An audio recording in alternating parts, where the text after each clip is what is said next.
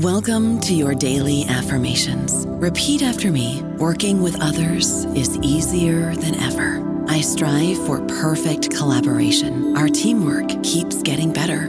Yeah, affirmations are great, but Monday.com can really get you the teamwork you desire. Work together easily and share files, updates, data, and just about anything you want all in one platform. Affirm yes to start or tap the banner to go to Monday.com. This episode is brought to you by Kia's first three row, all electric SUV, the Kia EV9, with available all wheel drive and seating for up to seven adults. With 0 to 60 speed that thrills you one minute and available lounge seats that unwind you the next. Visit kia.com slash EV9 to learn more. Ask your Kia dealer for availability. No system, no matter how advanced, can compensate for all driver error and or driving conditions. Always drive safely. It is Ryan here, and I have a question for you. What do you do when you win? Like, are you a fist pumper?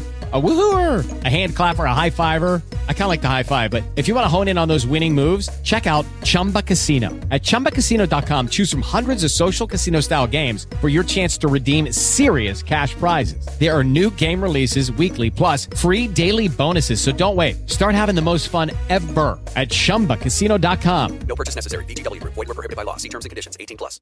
Hello, NBN listeners. As you know, we have a channel on the network called the NBN Seminar. On that channel, we put books that we believe will be of interest to people across all of our 87 channels. Today, we'd like to feature a book by Philippa Chong called Inside the Critic Circle Book Reviewing in Uncertain Times. She talks about how books are reviewed and the challenges book reviewers face in these uncertain times. I hope you enjoy the interview.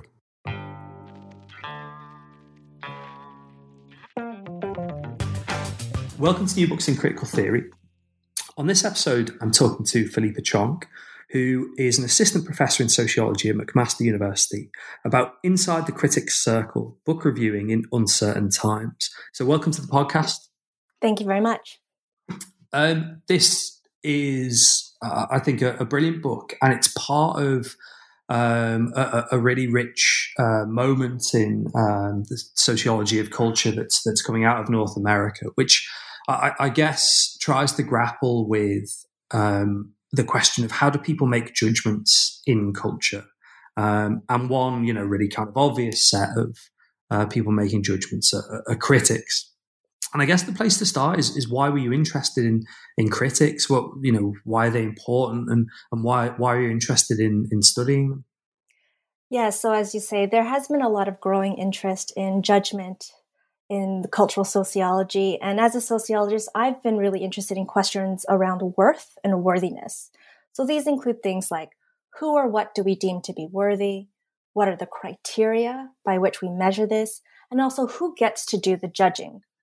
And in fact, critics actually grapple with very similar questions, but specifically um, on the topic of books.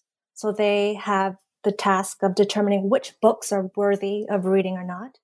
Um, they have to determine what the relevant criteria for making those judgments are, which is tricky in the absence of really any kind of objective standard of aesthetic quality for what makes good fiction. And many reviewers also question or have the question put to them about why they should be in the position of making those types of judgments, especially at a time when you can go online and find 500 other opinions. What makes their opinion stand out or particularly worthwhile? So what I do in this book is draw on interviews that I conducted with book reviewers from places like the New York Times or the Washington Post. And my goal was to describe how critics grapple with these types of questions throughout their review process. I was re- really interested in that, that idea about kind of grappling with, uh, I guess for for those of us who just you know kind of read uh, critical judgment, uh, there's a sense um, that people will, you know, kind of engage with their subject matter and they'll write about it. And mm. you know, for some people it's a job, for some people it's it's associated with um, other elements of, of, their work or their field. But but you start, I think, with with a big, um, if I might call it this, a big theoretical idea that, that the story here is about uncertainty mm-hmm. and essentially, as you've alluded to, grappling with uncertainty. And there are lots of different kinds. Um, of uncertainty when people are making judgments. And, it, it'd be good to hear, I guess, a bit more about that um, central role that uncertainty plays uh, when you're thinking about the work of critics. Yes, absolutely. So the arc of the book really starts from the beginning of the review process, which is, you know, which books get selected for review, which critics get selected, and how do they figure out whether a book is any good or not. Then it continues on to how critics do the work of actually writing the review and ends with some of their reflections on what they think the value and impact of their reviews are. But in telling that story overlaid on top of it, I chop up the book into three sections that explore three types of uncertainty that also impress themselves on the review process in a way that's separate from just deciding um, whether a person enjoyed a book or not. So the first type of uncertainty I talk about is called epistemic uncertainty. And that really just refers to problems or difficulties regarding figuring out uh, the actual quality of a novel, given that reading and thus reviewing is so subjective. Uh, social uncertainty refers to thinking about how an audience will respond to a review and how these responses can be unpredictable, which affects how critics write their review. And the third form of uncertainty is called institutional uncertainty. And this refers to the lack of clarity and coherence around what the meaning, organization, and future of reviewing is. And this really comes to the fore when critics reflect on the value of what they do. And while I use the language of uncertainty, um, I don't want to suggest that critics, you know, are sort of wringing their hands and not clear of what they're doing and making it up on the fly. Instead, the language of uncertainty is just meant to point out that reviewing really isn't a rote or routine activity, and that there are a whole host of considerations and even dilemmas that critics confront and address in the review process that extend well beyond the pages of the book that they're reviewing. Yeah, I mean, one of the things that we'll, get into a bit later is, is, the idea of reviewing as sort of a, a risky business, actually. Yeah. um, you know, that, that, can have considerable, um, you know, negative effects if, mm-hmm. if the process, uh, I guess, go, goes wrong. Um, but before that, you, you, know, you'd mentioned or you'd given a, a, hint as to the to the structure of the book. One one thing I quite liked was almost a, a kind of uh, a political economy of publishing opens the, the, book with this idea about you know how um, both editors and critics themselves uh, select books, um, you know, matching to reviewers or um, you know the kind of the, the process of, of creating um, a critical review. And, and I guess the, the, question that stood out from the early part of the book was, uh, I guess what what do we learn here about what kind of books deserve to be reviewed. Um, and, and, throughout, actually, many of the um, examples and, and, and, the data, that there is sometimes some real ambivalence actually about uh, the idea that some books deserve it, some books mm-hmm. don't, some books have to be reviewed, some books shouldn't. This this kind of thing. Absolutely. So many readers may be surprised to learn, as I was, that it's not actually the best books that get reviewed or that are seen as the most deserving of being reviewed. And in some ways, I shouldn't have been surprised because if you think of it, there's literally tens of thousands of adult fiction titles that get published every single year. And it's a practical impossibility that review editors could go through every single one, figure which one is good, and then select those to include in their review sections. It's impossible.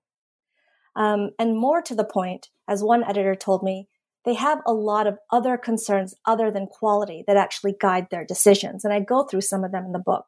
So, for instance, um, one of the first steps in selecting which books to review is actually a process of elimination.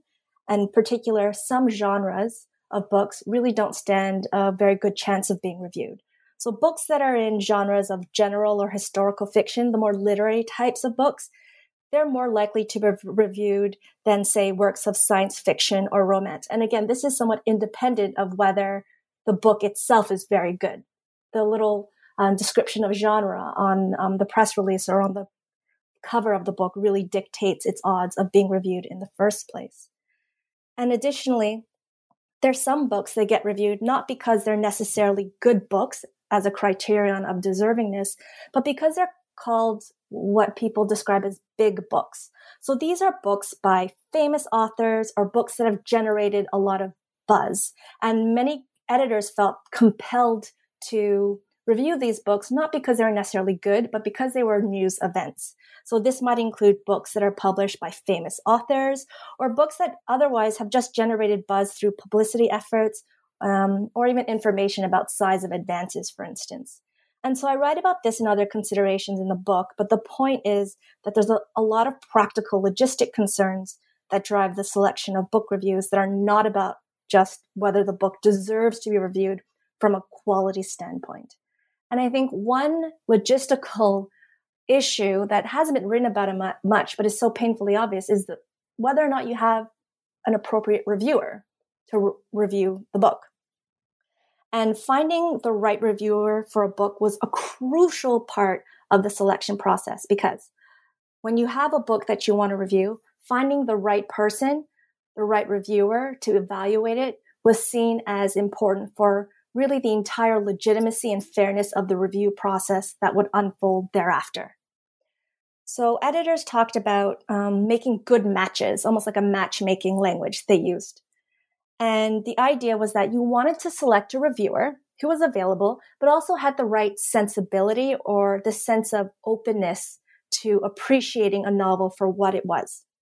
Because if you sent a book to someone who is kind of more serious and the tone of a book is more lighthearted, or in an example I give in the book, you send a book about golf to somebody that hates themes about golf, they may end up disliking the book and giving a negative review, not because the book itself was a failure, but just because of this incompatibility of taste. So I outlined some of the different criteria that editors use when making a good match, which doesn't always work despite their best efforts.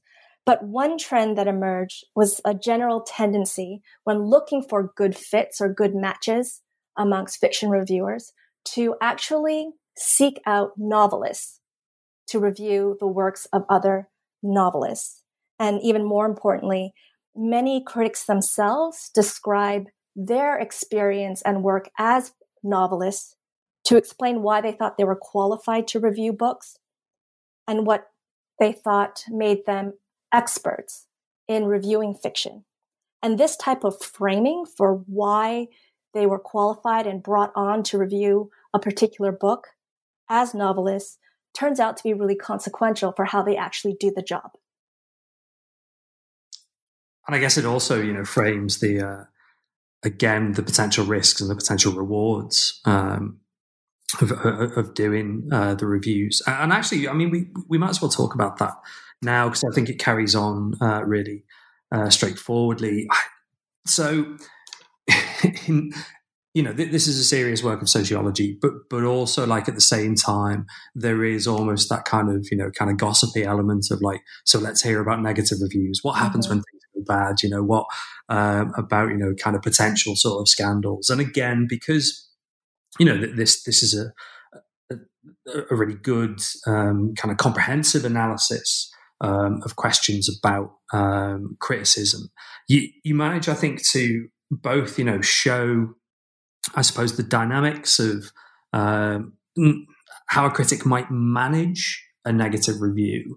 Um, when reviewers are allowed to, you know, kind of go to town on an author, you know, punching up, uh, as as it were, but also actually the, the consequences um, of the constraints on reviews. And, and I think one of the terms you use is kind of uh, a conservative uh, effect across critical judgments. Um, that it's you know it's comparatively rare to see one of these you know sort of wild uh, negative reviews. So yeah, it'd be interesting to hear both about the kind of the risks, but also crucially how uh, how risks are, managed uh, when reviewers are doing reviews. Sure. And so here we're moving squarely into uh, the second form of uncertainty that critics face, and this is social uncertainty the inability to predict how audiences will respond to what's written in reviews and how that shapes what critics do.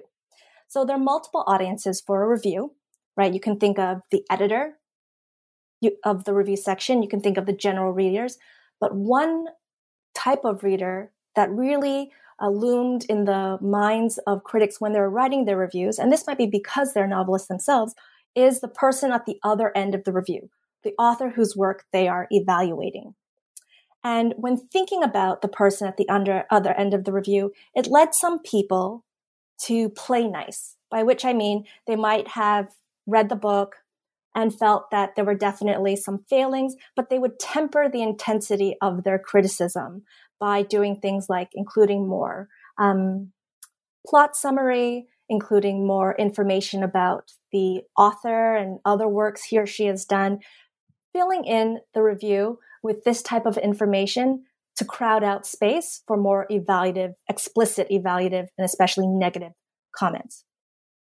So why did they do this? Well, for some novelists and just reviewers in general, they were really aware how a novel really represented maybe three, four years of a person's life. And it was difficult for them to dismiss it out of hand, knowing the kind of impact that could have on the author. But what was surprising is that one reason critics also decided to play nice was not because of the impact the review could have on the author under review, but actually the consequences it would have for them as professionals. So, speaking about risks, many people mentioned that another good reason to play nice is because there were a bunch of social risks that could come to them if they were too cavalier in the way that they criticized a book. So, what were some of the risks that they talked about? Well, there was a risk of confrontation. So, publishing and and the fiction world, it's a small world and people run in small circles. So this would mean that if you wrote a bad review of somebody, it's very likely that you might run into that person at some kind of publishing event down the line.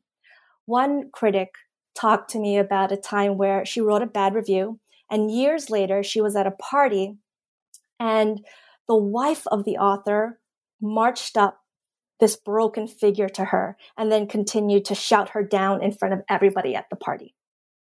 Um, another risk is alienation. So when critics write up a positive review, it's a pretty nice, clean activity. You get to read a book you really like. You get to tell readers about a book that you really like.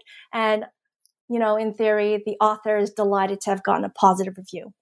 But when you write a negative review, you run the risk of alienating or compromising your relationship with other people in the publishing industry. So let's say that if you write a negative review of a book, um, which is edited by someone that you want to work with in the future, if your review is seen as too negative, is it possible that that editor might not want to work with you in the future? It's not an impossibility, but it's uncertain. Finally, many critics expressed that there was a fear or risk of retribution. And so this would mean that if they were too explicit in their negativity towards a book, there was fear that the favor would be returned down the line. So this could take the form of the scorned author and his or her friends and family bombing your book online. Um, it could also mean that the person might actually it be in a situation where they get to review your work in the future. Or maybe they're going to be sitting on an award jury down the line where you are actually the subject of evaluation. And as one critic put it very simply, if someone, if you give a negative review to a writer and that person is on a prize jury, that person's not going to vote for your ass. so these are all possibilities and people have actual stories of these things happening. And critics can't know with any certainty how their criticism will be received by the audience. And so, as a way of getting around that, many people chose to just temper their critical comments or play nice as a way of trying to mitigate this type of uncertainty that they faced. But I, I will say, sorry, but yeah. I will say all this concern about retribution and playing nice and hurting the feelings of other authors all these considerations go out the window when we're t- talking about reviewers reviewing works by famous authors. I don't know about you, but I'm very busy and I don't have a lot of time to cook. That's why I subscribe to Factor. Eating better is easy with Factor's delicious, ready to eat meals. Every fresh, never frozen meal is chef crafted, dietitian approved, and ready to go in just two minutes. You'll have over 35 different options to choose from every week, including Calorie Smart, Protein Plus, and Keto. These are two minute meals Factor meals are ready to eat and heat, so there's no prepping, cooking, or cleanup needed. They're flexible for your schedule Get as much or as little as you need by choosing your meals every week. Factor is the perfect solution if you're looking for fast, premium options with no cooking required. Sign up and save. We've done the math, and this is important. Factor is less expensive than takeout, and every meal is dietitian approved to be nutritious and delicious. Head to factormeals.com slash NBN50 and use code NBN50 to get 50% off. That's code NBN50 at factormeals.com slash NBN50 to get 50% off.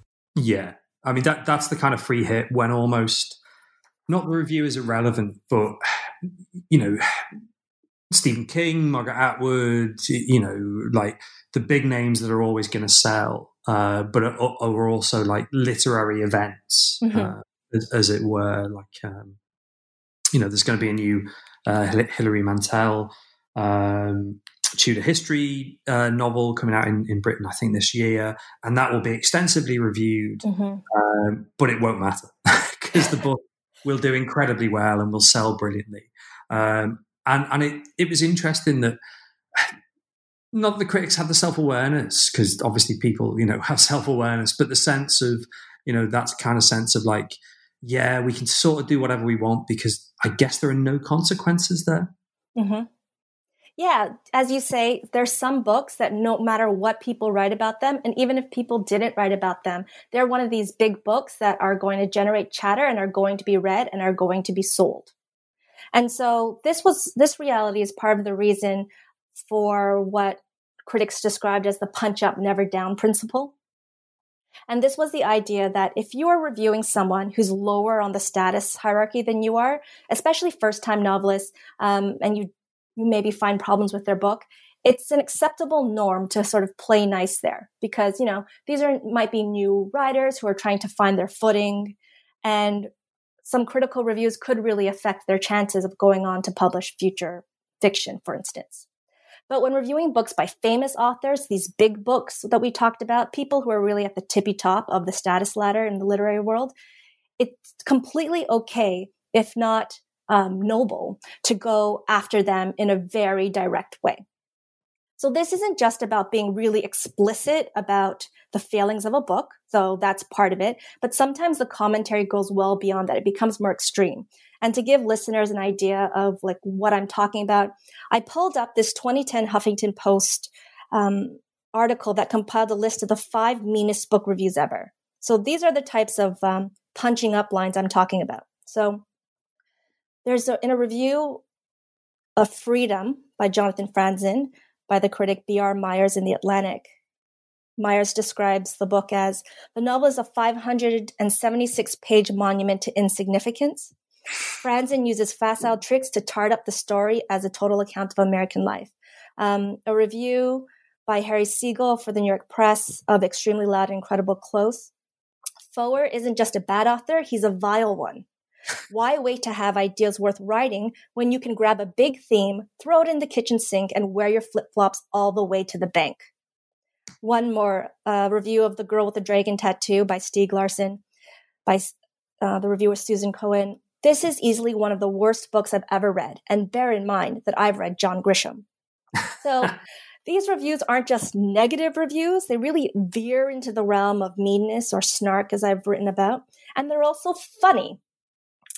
But one of the reasons it's okay to laugh is because these reviews are typically aimed at upwards, at famous authors that people don't think these types of words are going to have any real commercial or professional, and sometimes people feel no emotional impact. And many reviewers felt it was fine to go in on famous authors for that reason. Also, the fact that it wasn't going to affect the success of their book. But I actually found another rationale for why punching up was acceptable. And it really has to do with how critics saw review attention being doled out in an unmeritocratic way, going back to the question of which books deserve to be reviewed. So many reviewers were critical of the fact that big books always got review attention. And it was because they saw review space as really a zero sum proposition. That when you review a book by Jonathan Franzen, when you review a book by Stephen King, those are two books that don't get reviewed. There are two books by perhaps earlier, more deserving writers that could be benefited by review attention that no longer are going to be heard about by the public. And so, if a reviewer was assigned one of these big books and it turned out not to be good, many people felt that it was actually their obligation to really um, very perhaps somewhat dramatically draw out how the book was a failure. Because again, the argument is that perhaps it should be quality that dictates why books get reviewed in the first place. And by pointing out how miserable a big book is, it draws into question the logic and maybe the fairness of types of decisions editors are making. I mean, it, it tells us something about, um, and this isn't the way you phrase it in the book, but almost the kind of like moral commitment um, that reviewers have to defending book reviewing as you know um, a kind of a, a, practice that they think matters, and mm-hmm. you know that I guess um, sort of strategic use of uh, of snark, of you know, amusing uh, kind of negative reviews to say, well, actually, you know, it's a problem that this kind of um, literary system dominates uh, book production, and actually, you know, more space for um, different kinds of writing, uh, you know, new and, and emerging authors, rather than just you know big names being given column inches. Um, I think it ties into the overall story that comes up at the back or towards the, the end of the book. Mm-hmm. And this is, you know, a, a, a kind of a, a, sense of a commitment to uh, defending book reviewing. Part of this is obviously bound up with um, maybe, you know, a kind of a professional identity almost. Uh, but crucially, there is this sense of book reviewing as being something that needs to be defended. And, and thinking about your your overall kind of um, approach here, I guess the question is what what kind of strategies do reviewers have to to defend the importance of book reviewing? Right. So, one easy way to police the boundaries of reviewing would be to set up some kind of accreditation system, for instance. You know, have um, some kind of licensing in place to really demarcate who is qualified to be a reviewer and who is not. But when I brought this idea to the critics I interviewed, I actually found there wasn't much support for it. And part of the reason was because the idea that one could accredit a book reviewer sort of reduced the complexity of what it was to write a book review. Um, many people were more invested in reviewing not as a technical activity, but as an art form. And so it wasn't something that we could just check a box and say, you can do it and you can't. And even more to the point, just because one is a book reviewer doesn't mean you're equally qualified or capable of writing a review of every type of book. So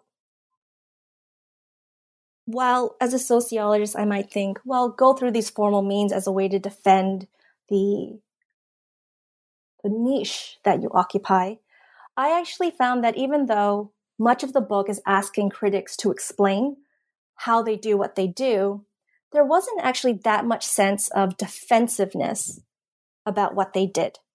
And what I'm trying to say here is that while critics think very carefully about what they do and how they write up their opinions, this didn't necessarily mean that other types of criticism were getting it wrong. I think that a lot of critics expressed a sense of ambivalence towards, say, amateur reviewers, of course, and the sense that maybe those shouldn't be considered as reviews in the same way that theirs was. But the issue there is not how to defend the boundary of a book reviewer versus what we see on Amazon, but instead it was more of a philosophical challenge that presented itself, which is about how do you define the, what is unique? What is the unique value that is on offer by professional reviewers that isn't being given by, say, amateur reviewers or even academics as well? Obviously, like this lays open the, question of so so what should we be thinking about as uh, the future uh, of book reviewing? You, you mentioned um, the importance of um, how reviewers situate themselves in a world where, like, effectively everybody is reviewing everything all mm-hmm. of the mm-hmm. time. um, yeah. You know, e- even through uh, met, you know kind of metricized systems of you know uh, give us your feedback with a smiley face or whatever through, as you say, you know, the kind of Amazon um, product reviews and, and um, you know, those sorts of systems. So, what, what, what do you see for the future of this? Um, you know, that on the one hand, I think the book makes the case that this is almost a kind of crucial part of um, how the literary field functions, you know, both in terms of people's investments in it, but also uh, in terms of kind of helping the um, the literary field, you know, move along and you know discover new works and, and mm-hmm. things like this. But at the same time, as you say, you know, it, it's not like that. Um, people you were interviewing are suddenly manning the barricades, saying, you know, we have to resist uh, and you know get right. a special status for ourselves or or whatever. So yeah, what, what do you think? You know, will, will, we still be you know talking about LA Review of Books, London Review, you know, the kind of critics pages of, of New York Times or Huffington Post, or in ten years' time, or do you think it will be a very different system? So I think that book reviewing um, is stubbornly persistent. I do.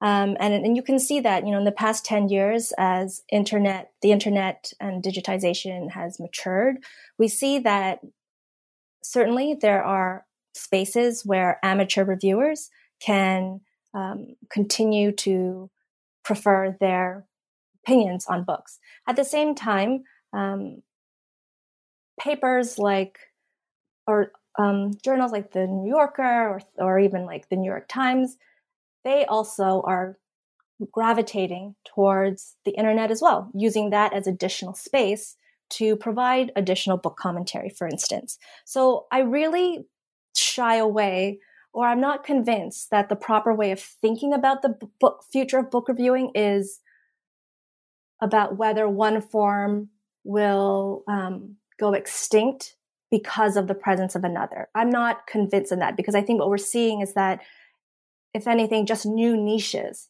new entrants in the field have emerged. But what I do think the consequence of that is, is that it means that the extant forms of reviewing, again, need to articulate what is the, their unique value in this reviewing ecosystem, which again includes amateurs, but also includes literary essayists and also academic. And that's what the final chapter focuses on. And related to this, something that people have brought up when I uh, give a talk on this book is like they say, well, why did you use the term critics and reviewers interchangeably? Because it really annoys some people. And the reason I did that was because, well, first of all, there's no real consensus on what the definition of a critic is versus the definition of a reviewer. And I don't think that's a bad thing because rather than making uh, the distinction between a critic and a reviewer a property of individuals, I think it's more useful to think of different genres of reviewing. So, you know, on the one hand, we have the most specialized kinds, those are academic reviewers who write academic essays in special journals for academic audiences. Then we have literary essayists. These are people who write maybe in the Atlantic, the Nation, um, the New York Times, or the um, the New Yorker, and these are people who are writing about um, a range of books, usually after they've been published for some time, and maybe there's a comparative element, and they're writing for people who are seeking out specialized essays on literature. Then you have the journalistic reviewers. So these are the people that are the core of my study. Their mandate is to write about books as they come out for a general reader and give them a sense of what's happening in the conversation, as well as um, whether some books are worth reading or writing, reading or not. And then we have amateurs, right? This is the most general group of reviewers. They um, cover the widest range of fiction. They're going to cover the romance novels and things that aren't making it into the professional newspaper pages. And their reviews might be more skewed towards product recommendations. And of course, people get upset because sometimes you get a review that says, oh, one star because the book cover was bent, right? So, the, I mean, there's all different, it's, the point is there's a different set of concerns with these different genres of reviewing. And I think the way to think about the future of book reviewing is again, how is each one offering something unique? And another reason I don't think it's useful to think about um, criticism, the powers of criticism as invested in like special people is because indeed you see that English professors who work in academic reviewing also cross boundaries, right? They cross boundaries and will write for the New York Times. Um, same with literary essayists. And indeed, some amateurs have even crossed over into professional reviewing, as I write about in the book. So, in that wider field, the task is to say, what is the unique offer that journalistic criticism can give to the everyday reader? And so, laying that down, what do I think is the actual unique value of book reviews as I understand it? Well, I think what book reviewers who publish in newspapers can do that is unique from literary essayists and is also unique from amateur reviewers is actually um, make books newsworthy. So when you think of the mandate of a newspaper, the goal is ultimately to convey information that's seen as useful to citizens for understanding the world around them, right? That's what it means for something to be newsworthy. And our ideas of what newsworthiness is is always changing. So there was a study by the American Journalism Review that looked at um, changing newspaper newspaper coverage during the 20th century. And they found that um, during this time, attention to local, national, international politics declined, but space devoted to business doubled and also the idea of what was newsworthy also opened up to include science, medicine, and the arts. So I think when we look at the pattern of retrenchment in newspaper reviewing, when we see that standalone sections are actually closing down, what we're seeing is a questioning of the news value of books and a changing of our conception of what the value of books are and how they're relevant to understanding daily life. I'm taking a long walk here, so I hope you'll stay with me. But this really isn't, you know, this idea that, well, what is the value of books? That's not really contained to the issue of books. Um, we see that in the questions of arts in general right? We see this in the questioning of the everyday relevance of arts, whether it's expressed through cuts for funding in arts education or arts organizations. Um, there was that comment by the American senator who said something along the lines of society needs more welders and fewer philosophers, right? Again, impressing this idea that um, humanistic concerns are somehow separate, um, maybe a luxury, um, and too rarefied for really to be useful for understanding daily life. And even when I wrote this book, when, you know, when you asked me at the top, why critics? I had to answer this question to many people, my dissertation committee, uh, reviewers, and such. And I was regularly given the advice that I needed to try really hard to convince other people how this book isn't just about book reviewing. It's not just about fiction reviewing, but really it's a convenient, clever case for studying something else for studying some broader and more important social issue. So all of this again points to how the status of the arts, the status of the humanities in general, and its utility for understanding daily life is really in question. And so I think that more than arguing for why a particular book is worth reading or not, the distinct value of book review sections is that they are a place where people can explore and make the arguments for how art and themes in fiction are germane and are useful for understanding daily life and that they are newsworthy and something that can help us navigate uh, the world around us.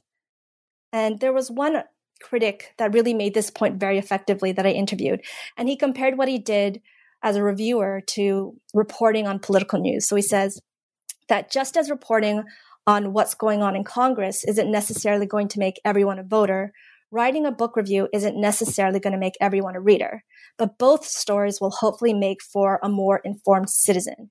And so that's what I think should be or can be a unique value proposition of journalistic reviewing and why it's good to have books and it's good to have book reviewers and why even in sociology, it's good to have books about book reviewers.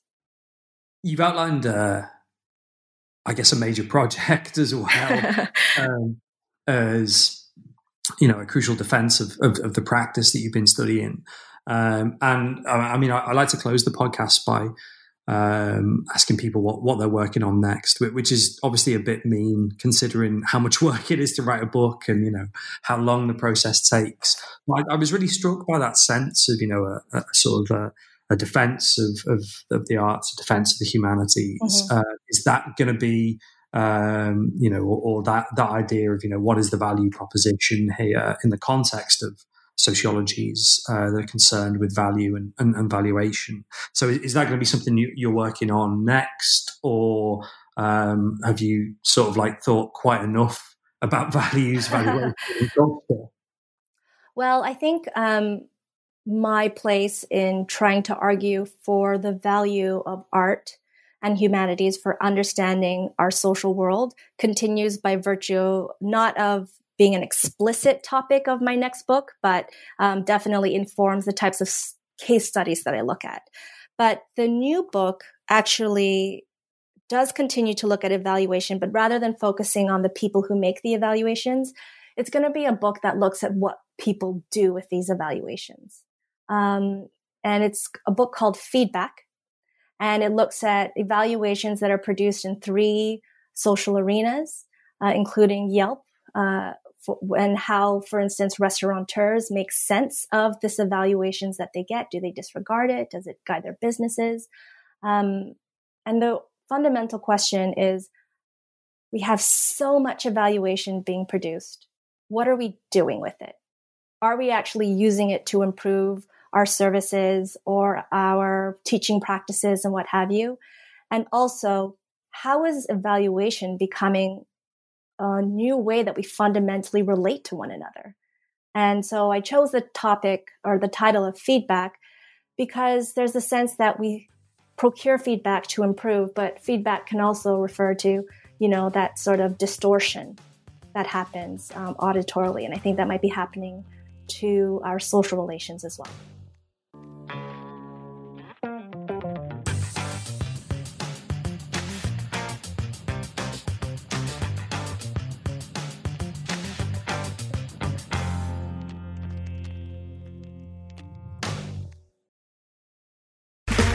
Okay, round two. Name something that's not boring. A laundry? Ooh, a book club. Computer solitaire, huh? Ah, oh, sorry, we were looking for Chumba Casino. That's right. ChumbaCasino.com has over 100 casino style games. Join today and play for free for your chance to redeem some serious prizes. ChumbaCasino.com. No purchase necessary. Full prohibited by law. 18 plus terms and conditions apply. See website for details.